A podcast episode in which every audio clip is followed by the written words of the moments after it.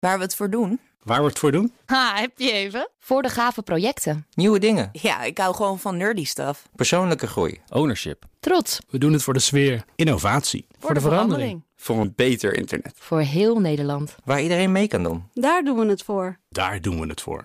Waar doe jij het voor? Kom werken voor KPN en groei op jouw manier. Check de actuele vacatures op het gebied van data, security, development en networking op jobs.kpn.com/tech. BNR Digitaal wordt mede mogelijk gemaakt door Orange Cyber Defense. Orange Cyber Defense. Build a safer digital society. BNR Nieuwsradio. Digitaal. Herbert Blankenstein. Welkom bij BNR Digitaal. Betaal je na een ransomware-aanval los geld om weer bij je bestanden te kunnen, dan verdubbelen de kosten van het weer up and running krijgen van je computersystemen. Dat zegt IT-beveiligingsbedrijf Sophos na een internationale enquête. En het gaat dan niet om een beetje zakgeld. De gemiddelde kosten van herstel bedragen, als er losgeld wordt betaald, 1,3 miljoen euro. Gaan we over praten met John Veldhuis, senior system consultant bij Sophos. En ook alvast bij ons is Axel Arnbak advocaat bij De Brouw Blackstone Westbroek en onderzoeker aan het Instituut voor Informatierecht bij de Universiteit van Amsterdam. John, even voor de duidelijkheid: is er een uh, heldere definitie? Wanneer spreken jullie van een ransomware-aanval? Wij spreken van een ransomware-aanval wanneer bedrijven niet meer bij hun data kunnen en boeven uh, losgeld eisen om daar weer toegang te, te kunnen krijgen. Ja, um, jullie hebben nou een enquête gehouden onder uh, 5000 mensen van organisaties in 26 landen. Jullie noemen ze IT-beslissers. Um, wat, voor, uh, wat voor functies zijn dat dan precies? Uh, IT-managers, CTO's, CISO's, van alles uit de beslissende hoek of uh, het C-level, zoals het ook al ja, genoemd wordt. Dus daar is nog best wat variatie tussen. Laten we even kijken ja. naar de cijfers voor Nederland. Dat vinden wij natuurlijk het leukst. 55% geeft aan aangevallen te zijn met ransomware. Vonden jullie dat veel? Het ligt iets boven het gemiddelde, wereldwijd. En ja, of het veel is, uh, uh, het kan veel erger, het kan veel slechter. Um, uh, het, het, is wat het is. Uh, we zullen ja. ermee moeten leven. En, en, ja, ik vind het wel veel eigenlijk. Ja. Ik, ik ook. Welke sectoren worden door ransomware getroffen? Is daar iets van te zeggen? Nou, in feite kun je zeggen dat daar er weinig onderscheid uit valt te maken. Je kunt zien dat overheden het minder melden. Um, of dat ook daadwerkelijk het geval is, ja, dat weet ik niet. Hè, maar bovenaan de lijst staat wel media en ontspanning en. en, en oh. Uh, ja. ja, daar schrik ik even van. Goed, de herstelkosten schrik ik trouwens ook van. Die uh, liggen gemiddeld op zo'n 770.000 euro in Nederland. Ja. Is dat dan met of zonder betalen van losgeld? Dat is inclusief het betalen van losgeld. Inclusief losgeld. Wat zijn dan precies de werkzaamheden, afgezien van het losgeld, want dat snap ik wel. Wat zijn de werkzaamheden waardoor je die kosten krijgt? Nou, alleen al, uh, uh, uh, nou goed, even los van wat je kwijtraakt doordat je spullen niet meer werken. Dan zul je toch mensen moeten aan het werk zetten om te kijken wat is er nu precies aangetast. de systemen zullen opgeschoond moeten worden. Er zal nagekeken moeten worden of er correcte backups zijn voor de data die aangetast is. Ja. En stel dat je de mazzel hebt dat je dat hebt, nou, dan heb je ook tijd nodig om die spullen weer op de goede plek terug te zetten. Um, waar mensen vaak ja. niet aan denken is van... nou, soms moet je nog een aangifte doen... of een melding doen bij de autoriteit persoonsgegevens... of een melding bij de politie. Ja, komt er ook nog bij kijken. Maar als ik jouw woorden goed begrijp... dan tel je dus nog niet mee hier... de gederfde inkomsten door het stilliggen van je bedrijf... gedurende een of andere tijd. Nee, nee dit zijn puur de kosten die het die je moet maken om de boel weer aan de praat te krijgen. Ja, eventjes vragen aan Axel. Axel Arnbak, advocaat, die uh, luistert mee. Komt straks nog uitgebreid aan het woord. Heb jij, uh, Axel, toevallig zelf of uh, via cliënten te maken gehad met ransomware? Nou, zelf niet, maar, maar cliënten zeker wel. En ook in mijn proefschrift over cybersecurity, dat is alweer voor vier jaar bijna vijf jaar geleden um, heb ik het er uitgebreid over. En bij cliënten is wel, dus bij klanten van ons advocatenkantoor is het wel heel erg. Um, de factor tijd speelt ook heel erg mee. Hè? Dus als. Mm-hmm. Um, de, de Brouw als kantoor staat 75% van de AIX-genoteerde bedrijven bij. Het zijn allemaal grote wereldwijde bedrijven, internationale bedrijven met Europees hoofdkantoor in Nederland. En ja, als je een dag voor je aandeelhoudersvergadering vaak zijn, zijn, zijn slimme cybercriminelen zijn al heel lang binnen. Ja. Die weten precies wanneer ze zoiets moeten Oh, timen. die doen, ah, die doen Waardoor goede timing. de Ja. grootst mogelijke. En ze weten zelfs wat het kost om extra bandbreedte aan te schaffen. Zodat je. eh, of, of mitigatiemaatregelen te nemen. Waardoor je eh, het voor die aandeelhoudersvergadering weer kunt, eh, eh, kunt, voor, eh, kunt wegnemen. De ja. Dus daar wordt heel slim gespeeld. En eh, ik zie wel eh, bedrijven dan toch maar voor de losgeldoptie kiezen. Ook al adviseer je van niet. De druk is gewoon ontzettend groot als het heel goed wordt getimed. Ik, vroeg me af of daar in het Ja. onderzoek ook eh, naar was gekeken. Nou, dat, die vraag leggen we voor aan John Veldhuis. Merken jullie dat in de cijfers van je onderzoek, dat die timing zo slim is? Ja, die timing is bijzonder slim. Meestal kiest men ervoor om dat toch op een eh, eh, eh, vrijdagmiddag of een vrijdagavond of een zaterdagavond te doen. We zien dat op die momenten de, de, het, groot, het overgrote aantal, aantal van, de, van dit soort incidenten plaatsvindt. Omdat dan ja, toch niemand op kantoor, de systeembeheerders die zijn eh, weekend vieren, et cetera, et cetera. Dus niemand die ergens een knop om kan draaien om de schade te beperken. Ja, ehm, nou eh, John, eh, heb ik altijd gedacht, het, het is eigenlijk heel simpel. Of je hebt, hebt een backup en dan heb je met die ransomware jongens niks te maken, want dan kun je gewoon zelf je gegevens herstellen. Of je hebt die backup niet en dan zijn er nog twee mogelijkheden. Je betaalt en je krijgt je data terug, of je betaalt niet en je bent verloren. Maar ik begrijp uit jullie onderzoek dat het toch wat ingewikkelder ligt. Kun jij dat even uitleggen wat de, de ingewikkeldere mogelijkheden zijn? Nou, eh, ehm, eh, het, het hangt helemaal van, van je voorbereiding af van je, van je IT-infrastructuur. Als je een strak patchregime hebt, een, eh, een, een strak anti-ransomware beleid, et cetera, Ja. dan kun je dit soort dingen al prima voorkomen. En een backup is ook nuttig wanneer je niet getroffen bent door ransomware. Iemand kan iets verkeerds intypen, opslaan, de database gaat aan gort. Nou, heb je een backup. Ja, zeker. Dat is, dat is simpel. Maar nou heb je die ransomware-aanval wel. Ehm, ja, eh, wat, wat heb je voor mogelijkheden überhaupt als je geen losgeld wilt betalen? Je, je bent dan toch verloren of niet? Nou, pardon. Als je geen losgeld wilt betalen en je hebt geen backup, dan, dan is het maar de vraag: kun je weer vanaf scratch beginnen? Ja. Dus eh, proberen je klanten weer te benaderen, eh, je database weer op te bouwen, et cetera. En als, je, als dat lukt, heb je mazzel. En als dat niet lukt, ben je alsnog out of business. Ja. Precies, en ehm, dat betekent dus in feite dat, eh, want, want, jullie, de uitkomst van jullie onderzoek zegt, eh, wel losgeld betalen is duurder dan geen losgeld betalen. Hoe kun je dat dan hard maken? Want eh, ja, eh, geen losgeld betalen, dat is dan toch oneindig duur. Dan veel eh, bedrijven staan er gewoon voor een faillissement. Nou, eh, eh, geen losgeld betalen was een, een eenvoudige beslissing voor de mensen die dus inderdaad een goed backup regime hadden. Ja. Maar nu heb je, dus- nu, nu heb, heb, heb je die ransomware aanval gehad. Ja. Ehm, wat, wat zijn je opties als je geen losgeld wilt betalen? Jullie zeggen daar wordt het duurder van, maar dat kan toch niet? Nou, kijk, je- moet sowieso menskracht en tijd steken in het weer ontsleutelen van je data. Dus stel, je krijgt de sleutel van de boeven. Ja.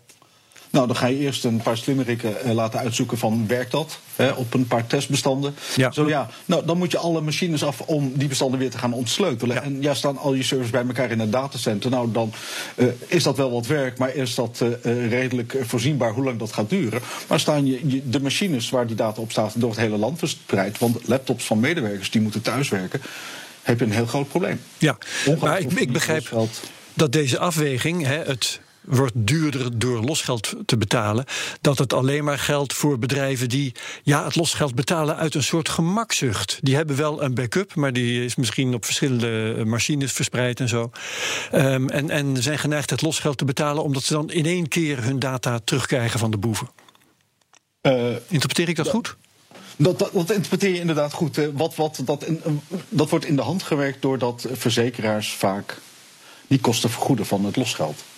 Ah, zo. Dus dan wordt de keus gemaakt, ehm, misschien zelfs omdat het goedkoper is Ja. om dat losgeld te betalen. Maar jullie zeggen per saldo wordt het toch duurder. Het wordt toch duurder. En ja, goed, heb je een goede verzekering, dan ben je daar zelf niet eh, eh, eh, door eh, benadeeld. De verzekeraar uiteraard wel. En ik snap ook best dat Ja. in de toekomst de verzekeraars strengere eisen gaan stellen aan hoe je IT-infrastructuur in elkaar zit. Ehm, maar uh, ja, uh, het, het, is een afweging, het is een kostenafweging, dat, dat blijft het. Uh, van, is het goedkoper om die, dat, dat losgeld te betalen en het ontsleutelingswerk uit te voeren? Of is het goedkoper om je backups terug te zetten? Precies, precies. En dat, uh, nou goed, dat moet je dan van tevoren goed afwegen. Dat snap ik wel. Ja, um, dus, en wat we hier in dit onderzoek uh, een beetje gelijk trekken, is de kosten die je moet maken om die ontsleuteling goed uit te voeren of het restore goed uit te voeren. Die, die kosten liggen ongeveer gelijk. Ja, en ja, bij een losgeld, ja, dat komt er dan gewoon bovenop. Dat is helder. Um, wat mij nog wel verraste, dat was um, de uitkomst dat als je uh, losgeld betaalt, dat je dan in maar 1% van de gevallen je uh, gegevens niet kunt herstellen. Dus de waarschuwing. Als je losgeld betaalt, weet je eigenlijk nog niet eens zeker dat je die sleutel krijgt. Ja, die verliest daarmee wel een beetje aan kracht. Je krijgt vaak wel die sleutel en je krijgt in de meeste gevallen ook uh, die, je data dan weer netjes hersteld. Ja, daar hebben die criminelen hard aan gewerkt om, om de kwaliteit van hun, nou ja, kwaliteit, maar van hun software zo goed mogelijk te krijgen. Want als de reputatie eenmaal uh, bekend is dat het niet uitmaakt of je betaalt, je krijgt toch niks terug, ja, dan gaat niemand meer betalen. Als men zegt van nou, er is 99% kans dat je je data terugkrijgt vanwege losgeld, ja, dan gaan mensen die niks anders kunnen daar ongetwijfeld bij akkoord. Ja, kun je nog uh, uh, tegen bedrijven zeggen: je moet je backup beleid zo en zo inrichten om ervoor te zorgen dat je uh, optimaal gewapend bent in geval van ransomware? Hoe maak je je, je backup, zeg maar, ransomware vriendelijk?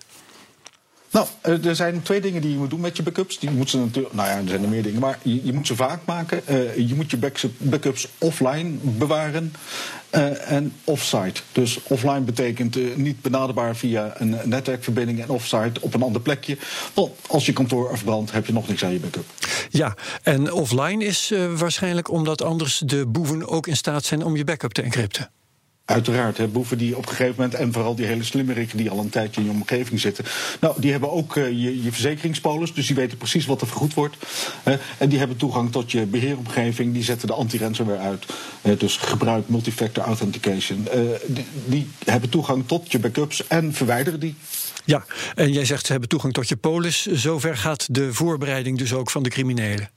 Ik sluit het niet uit. Ik weet het wel zeker eigenlijk. Ja, ja. Want, want, dat is nog iets waar je een, een, een, een, slachtoffer mee kunt overtuigen. Het kost jou niks, behalve dan de mankracht. en dat wordt ook vergoed. Ja, ja, ja. Indrukwekkend. Um, wat voor maatregelen kunnen verder uh, de uh, kosten naar ransomware minimaliseren?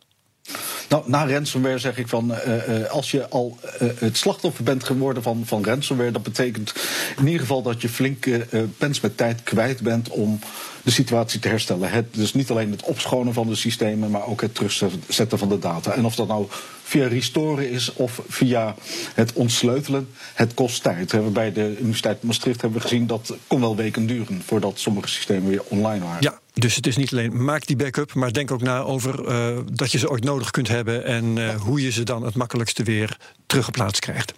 Exact. Uh, of voorkom dat je ze überhaupt nodig hebt in geval van ransomware. Hè? Dus voorkom ransomware. Dat is ook voorkomen duidelijk. Hartelijk dank, John Veldhuis, Senior System Consultant bij Sophos. Blijf bij ons voor het volgende onderwerp. BNR Nieuwsradio. Digitaal. Herbert Blankenstein.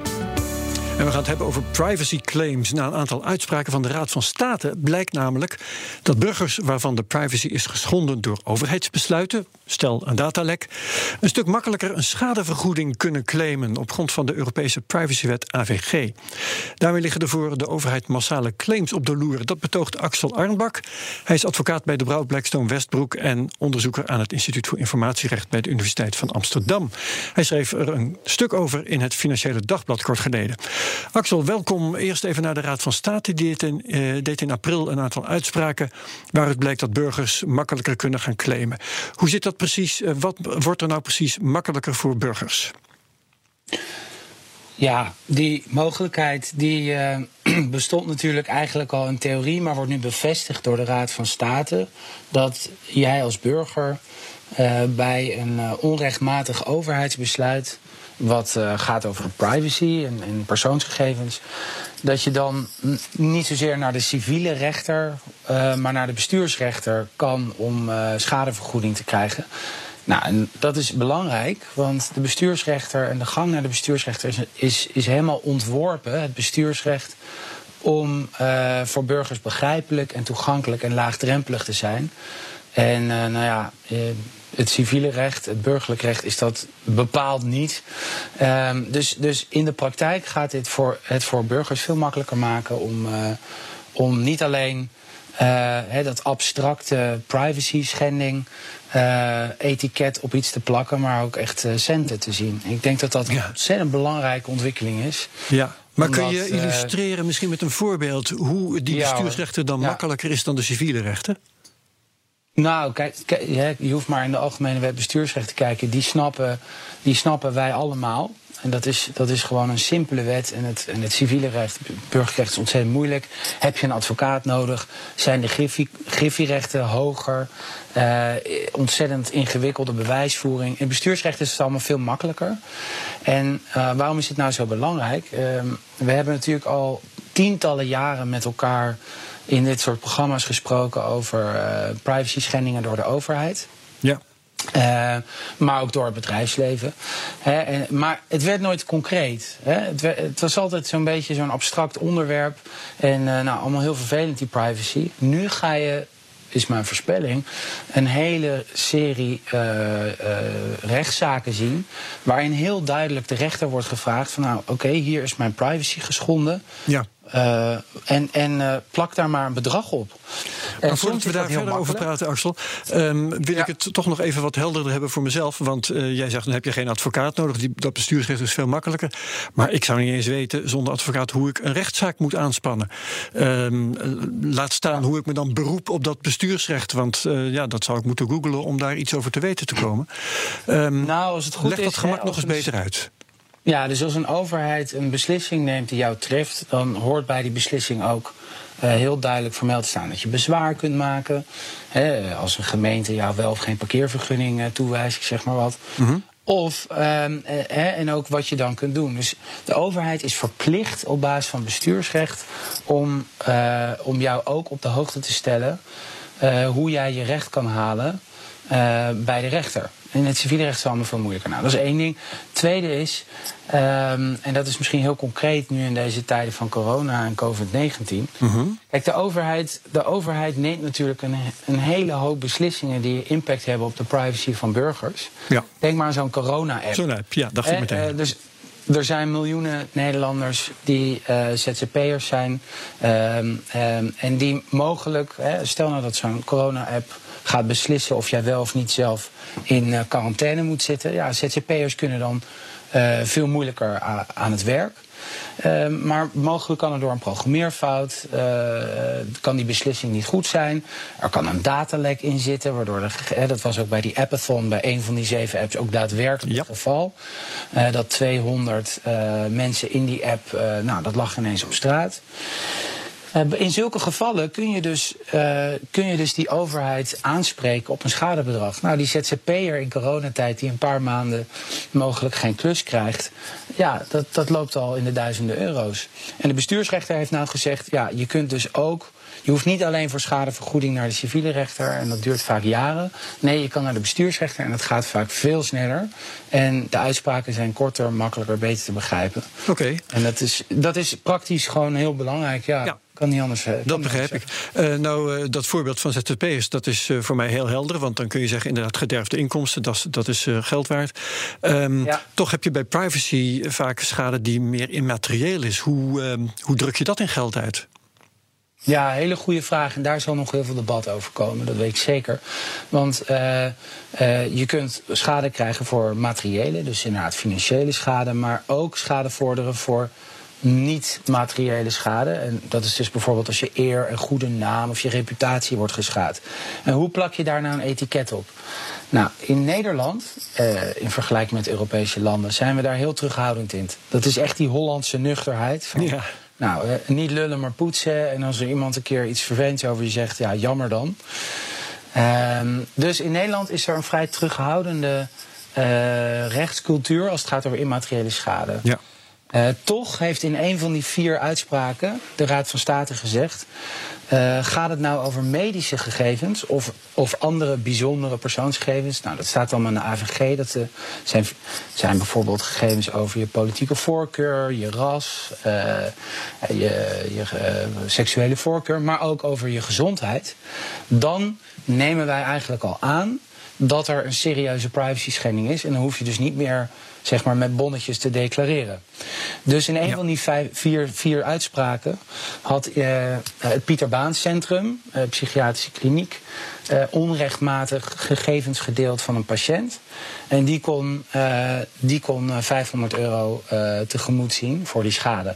Ja. En wat nou zo belangrijk is, en dat is echt het cruciale de cruciale conclusie hier is, nou ja, de overheid als ze een keer 500 of 1000 of misschien zelfs 25.000 euro zullen moeten betalen, nou ja, dat, kunnen, dat kan de Rijksoverheid wel leiden. Hm. Maar de AVG die geeft, en dat is spectaculair en nieuw, uh, de mogelijkheid tot massaclaims. En massaclaims betekent dat, nemen we weer het voorbeeld van de corona-app. Als nou duizenden of tienduizenden of honderdduizenden mensen door zo'n overheidsbeslissing uh, onrechtmatig in hun privacy zijn geschonden, dan kunnen ze met elkaar in een klasje uh, een massclaim, uh, een massaschadeclaim ja, Class action in het Amerikaans. Een class action. Ja. ja, en dan moet je die 500 euro vermenigvuldigen met het aantal mensen in zo'n klas. Het is natuurlijk met de moderne communicatiemiddelen zo ontzettend eenvoudig geworden om groepjes bij elkaar te krijgen van mensen die min of meer gelijke uh, schade hebben gedaan. Je opent de Facebookpagina. echt. Ja, dan loopt het echt in de papieren. Hè? Ja. Dus, uh, en, en, en dat is. Wat, wat nou zo belangrijk is, is. Het gaat mij niet zo heel erg om uh, nou, hoeveel geld je kunt krijgen. Maar het creëert preventief een enorme prikkel voor die overheid. Om uh, beslissingen. Uh, uh, die burgers raken, beter te motiveren en zorgvuldiger te doen. Die appathon, Hè, dat is nou echt zo'n voorbeeld van hoe het niet moet. En hoe het verkeerd is gegaan. En hoe daar heel snel tot slordige ja. uh, technologie kwam. Ja, even uh, aan John Veldhuis van Sofos vragen. Leidt ransomware nou vaak door, uh, tot schade door schending van privacy? Is dat als bijvoorbeeld die data niet alleen versleuteld worden... maar ook gestolen en, en verder verkocht of zo? Jazeker. tegenwoordig gaan ransomware aanvallen gepaard met datadiefstal.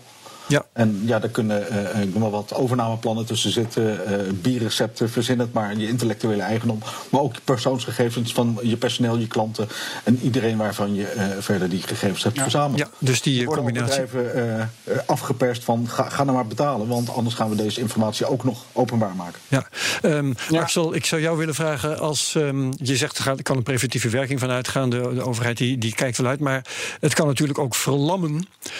straks durft de overheid helemaal geen corona-app meer te maken. Terwijl je die misschien toch wel goed kunt gebruiken. Zou dat kunnen? Nou ja, het gaat er natuurlijk om. Uh, de AVG, hè, de privacywet, was geschonden door het Pieter Baan Centrum. Uh, en, en als een overheid bij het maken van een corona-app netjes de privacywetgeving naleeft, wat prima kan, uh, dan is er natuurlijk geen grondslag voor die schadevergoeding. Dus, dus ja, het, het creëert een, een, een prikkel om de wet na te leven. Een heel concreet voorbeeld van wat we de afgelopen maanden hebben gezien is Siri, hè, dat uh, ja. systeem risico-indicatie en de fraude.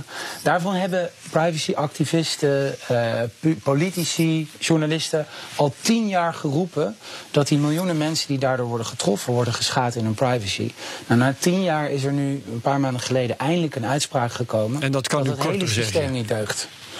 Nou, dat het hele systeem niet deugt. Ja. Dus Oh, ten ja. eerste Ja. kunnen de mensen die daardoor zijn getroffen, kunnen nu eh, hun schade gaan claimen. Maar ten tweede zal de overheid bij, eh, als ze ooit nog het plan postvatten voor een Serie 2 of voor een gelijkwaardig systeem, zullen ze wel twee keer nadenken. Want ze worden nu niet alleen maar in de krant in hun reputatie geraakt, maar voortaan ook in de rechtszaal en de portemonnee. Oké. En dat is denk ik de meest positieve eh, uitkomst. Ja, zeker. Hartelijk dank. Axel Arnbak, advocaat bij de Brouw Blackstone Westbroek, onderzoeker aan het Instituut voor Informatierecht bij de Universiteit van Amsterdam. En ook bedankt John Veldhuis, senior system consultant bij Sophos. Je kunt BNR Digitaal terugluisteren via bnr.nl, onze app, of jouw eigen podcast-app. En eh, bij alle, al die podcasts vind je ook mijn podcast, de Cryptocast, de Technoloog en Space Cowboys. Probeer die ook eens een keertje. Wat BNR Digitaal betreft, heel graag tot volgende week. Dag. BNR Digitaal wordt mede mogelijk gemaakt door Orange Cyber Defense. Orange Cyber Defense. Build a safer digital society.